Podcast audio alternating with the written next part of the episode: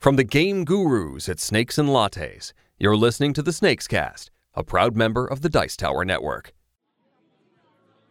Welcome back to the Snakes Cast, everyone. I'm Jonathan Moriarty. Joining me this week are Maddie McLean Hello. and Steve Tassie. Hi there. It's the last Tuesday of the month, and that means it's Guru Voodoo time. Now, usually we put the gurus in the hot seat. Usually on Guru Voodoo, we present a strange table of unusual, different, or disparate people and try to test them, f- see if they can find a game that will satisfy all of them at a single play. This time, we're going to do something a little bit different. We've done the nightmare, now let's do the dream. Mm. Gentlemen, it is an unexpectedly quiet night. Two gurus are on duty, so you've got plenty of time to do a long teach if you want. It's table of four. They've played the basics. They played Settlers, Carcassonne, Ticket to Ride. They played Puerto Rico. They played Agricola. They're not afraid of, of complicated games or long games, and they want to be impressed. They want something different. They're up for any challenge. They've got a big table, and they've got about four hours to play. What do you bring them? In some ways, this can actually be even harder because there are so many possibilities, so many games that we love. How do you begin to narrow it down? Do they want one game that's going to last four hours, or are they looking to enjoy a buffet? Either could suit. It's up to you to entertain them for that period by whatever means. They, uh, I, I, I think let's let's actually say that they want something that's reasonably lengthy. Okay. Okay. You know, a good hour, a good ninety minutes for sure. Okay. Good God, do I remember how to teach those? It's rare that we get the chance, and uh, and granted, I say it's a quiet night, like that ever happens. um, there are a few that uh, that I might bring. I can sort of get the ball rolling. Well, I, I there are definitely some uh, that I've got in my back pocket that uh, I like to bring out when when someone is is up for it. Um, it's no secret that I'm not a fan of Agricola, but I am a fan of Le Havre. Ah, yes. Uh, I Well, like the Uwe that. Rosenberg game. That's it, it was called uh, L- uh, Agricola Plus by some people. Uh, could be. Uh, I like it for its streamlined scoring system.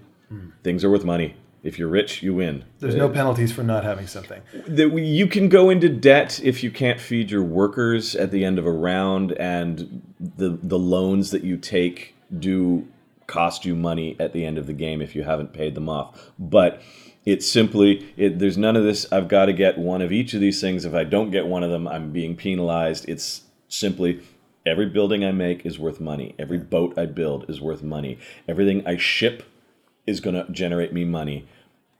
That's what I like about it. Um, That is one of the common criticisms of uh, of Agricola as a complicated worker placement game. You have to do a bit of everything. You can't specialize. I love the intricate nature of Le Havre, how it the rules themselves are not particularly complicated.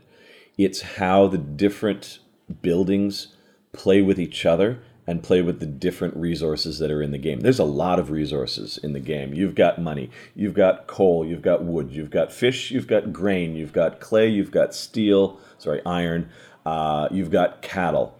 And all these things can be turned into other things. Cattle becomes meat plus leather hides. Hides can be turned into actual leather that's finished and ready to be used as clothing or as furniture. Wood turns into charcoal. Smoke become, uh, fish becomes smoked fish. Coal becomes coke. Uh, iron becomes steel. Clay becomes brick. And you can. There are buildings that allow you to synergize your ability to make multiple different upgraded goods and turn them into large amounts of cash. So you really get to build your own little business. Absolutely, Little it engine, is- constructing these buildings, getting workers. it's more than just a business. You are building an economic industry.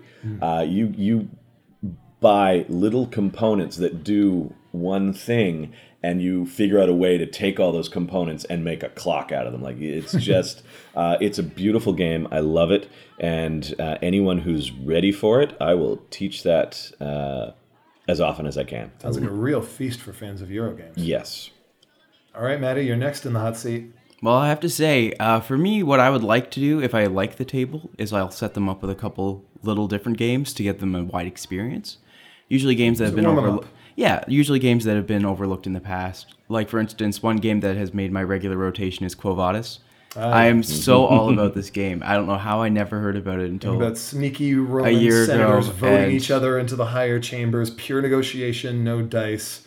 It's exactly the kind of stabby sociopath game that you like best. I don't know why I like those games, but if I have like lifeboats, Quo Vadis and intrigue. Intrigue, I will turn a table against each other for hours. It's just only if it's the right, best though. feeling in the world. Yeah. You will watch them eat themselves. Yeah.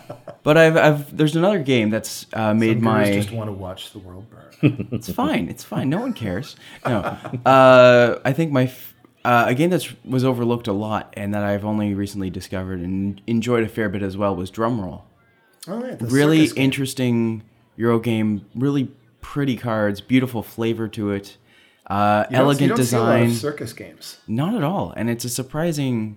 It's a surprisingly sparse theme. I think. What does it feel like to play it? Are you like the are you the ringmaster? Are you the manager? Uh, you are the manager of a circus, and so you are essentially gathering different acts together and then going to specific places and then Trying to put on the right show for the place. and each place has certain acts that they like to see, but you and you have so you're certain traveling as well. Oh, you visit before four different different, cities, and then I think it ends. But I've only played it once, and it was a little while ago. But it was a really, really beautiful game, elegant design. Really, it just hit that nice sweet spot where I was just like, I don't know why I haven't played this game before, or why it gets overlooked so much. Yeah, it's definitely worth a look into. Yeah, there. I think we've all got a few of those sort of uh, hidden yeah. gems. Uh, did a video for Isla Dorada a while back, and uh, we, we've all done been doing those for Snake's favorites. But um, if there's a group of four and they're looking for something different, one that I have a hard time resisting bringing out is a hard to find piece called Ascending Empires. I know you love that one. yeah, it's, Space Crokinole. Absolutely, it's just it's it's it's it's one of these galactic empire building games where your ships are little wooden discs, and all navigation and starship combat is handling is handled by flicking them. It's a dexterity game. It moves really fast. On your turn, you only get to do one thing, so it just moves so quickly around the table. And the fact that you don't have to consult charts and table tables for range or hmm. tra- travel or distance or line of sight or any of this stuff. You don't have to roll any dice. It's just, did I collide with your ship? Then we both explode. Am I am I this close to your ship? Then I hit you, and that is it. Uh, it's got all of those bits that you love in these space empire games. You know, uh, acquiring new technologies in different areas like weapons research or propulsion or Colonizing planets. building and- cities and, uh, and colonies and going to war with people and all this other stuff. Everything that you want in this kind of a game. And I guess probably one of the other reasons why I really want to bring it out at Snakes is because it's impossible to find. It's been out of print. yeah. And because of the nature of that puzzle, that jigsaw puzzle cut board, it's probably never going to be reprinted. But uh, yeah, that, that's one that I would definitely bring out. So, okay, what if there are five players? Does that change your uh, your plan at all, or do you? Quo Vadis and intrigue. That's- does drum roll go up to five? no, I believe it's only four. I would not recommend Le Havre for five people. Why not? Um, too many people and the game gets too crowded. You don't get enough actions in a single round. Right. Um, Not enough it does it does increase the number of rounds that get played when you add more players, but for me, it's even not fantastic truly for four. Ah. Um, I love it as a two player. I know other people who dig it three, um, but too much more than that, and you don't feel like you get to do enough in a single round before. Oh, now I have to feed my people again. Um, so with five, yeah, it is going to change what I would recommend. Five, uh, hello, Battlestar Galactica.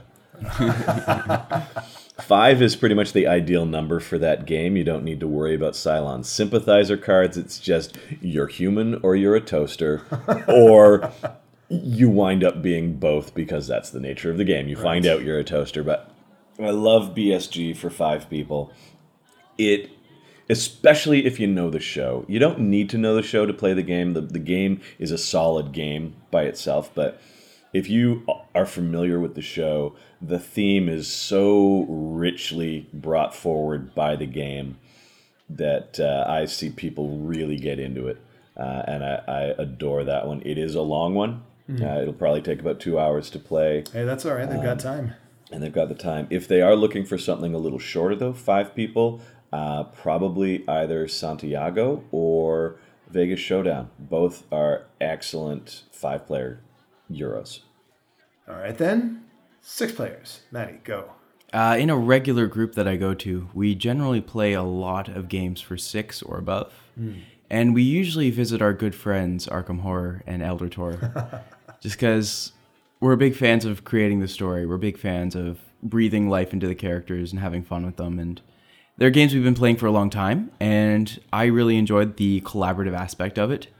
Uh, I'm not so much a fan of Mansions of Badness, mainly because it's the one person against everyone else, Right. which just is the worst. It's You're not a fan of one against many games. funny enough. I usually am. It's just I think that game we burned out on because Ah. me and my me and someone else at the table got too good at it. I don't want to say that's what happened, but when you figure no, those games right. out, There- you there's no need for false games out. modesty. But yeah, I still really enjoy Arkham, especially with some of the expansions. Hmm. Uh, the Dunwich Horror is just the worst. I just I can't even. It's kind of horrifying. It's well, my friend even has like little statue figurine things, and they they don't translate well to 3D sculptures, but they're they're beautiful artwork. It's really great to get out with your friends and be like, okay, we need to go out and solve this mystery, and it's going to be really cool, and we're going to have a lot of fun. And then get devoured by Shoggoths. they we usually do. It's fine. So, Steve, Well, um, I do have some six choices, but before I jump to that, I would, I'd like to just revisit five. Fury of Dracula. You said Oh, one versus many, and that go. reminded me Fury of Dracula, one of my favorites for five. But for six, uh, no, no, to take a second, Fury of Dracula, come on. Okay, so one player is They, may- they might not have listened to our One Against Many episode That's when you true. got to tell us about how awesome Fury of Dracula is a while back. Give me a quick summary. So imagine a Scotland Yard with more meat to it. Um, you have one player who is the bad guy. He's Dracula. He's moving around Europe secretly, leaving nasty little surprises for the human hunters, um, and planting vampires everywhere he goes. Well, trying to plant vampires everywhere he goes. The humans, the hunters, uh, Mina, Van Helsing, Dr. Seward, Lord Godalming, these characters are working together to scour Europe and try to find evidence of Dracula's presence. And if they find him, fight him, bring him down. I love it. It's it's so atmospheric. They they really nailed the theme. But the, the, even the board. The board so is gorgeous. The art's great. There are two different versions: a very old one from the '80s by uh, Games Workshop, and then the more recent one, which is also out of print now, uh, from Fantasy Flight Games. But we do have a copy at Snakes. We do. We do have a copy at Snakes. Come by and try it sometime.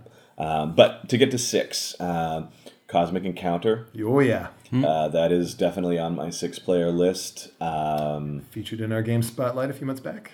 Yeah, uh, Robo Rally is another one that uh, Really? works Robo Rally with six. It it plays up to eight. Uh, I'm not sure that anyone but a group of masochists would play with Uh-huh. eight, but um, I do like it, especially if we've got spinny, rotating office chairs. But we don't have those at Snakes. Um, but they are the best way to play Robo Rally. Oh man, Uh, the, the they help. chaos created by four players is hard enough to manage. I can't imagine playing that game with six. Uh, let's see some other ones that I would recommend for six. Can I do one? Yeah. Yes. Yeah. Dune. Ooh, Which we do have at the cafe. It's- it's and it's real Dune, not this Rex crap. It's It is true. Actual Dune. It's, uh, vintage '70s Dune. Oh, it's it's so beautiful. glorious in its hideous art. It really does look like 70s sci-fi cover art. And um, it's okay. If, if the folks at the table aren't familiar with the story of Frank Herbert's Dune, then there's really no point.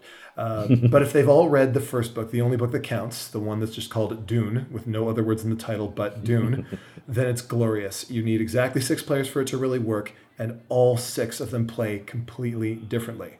The Atreides, the Harkonnens, the Emperor, the Bene Gesserit, the Spacing Guild, and the Fremen it's like you're playing six different games around the same table, but you're constantly punching each other in the face. it's it's it's it's incredible. I've never seen a game that integrates its mechanics and its themes so well. As a Harkonnen, you've got traitors in everybody else's camp, and you're just waiting for them to bring them out so you can get them to stab them in the back. As the Atreides, you have the power of foresight; you can see what's coming. As the Bene Gesserit, you can use the power of the voice to force people to take actions they wouldn't want to, and also to coexist peacefully with them, so they can't fight you. Just no, no, no. We're just being spiritual advisors. Don't mind us. Uh, as the Spacing Guild, you can travel anywhere you want, and whenever anybody else wants to travel, they have to pay you. As the Emperor, you're just swimming in money all the time. And as the Fremen, you're dirt poor, but you're tough as nails, and you can ride sandworms around. The- oh, so good, so good. I would love to get a chance to finally teach that one, but uh, it's probably never going to happen. So we hope you've enjoyed this little bit of fantasy here. this particular bit of Guru Voodoo is not one that we're ever likely to get a chance to work, but we would love you forever if you were to visit us and give us that chance. Until then, I'm Jonathan Moriarty with Maddie McLean and Bye. Steve Tassie. Game on. Game on. Thanks for listening.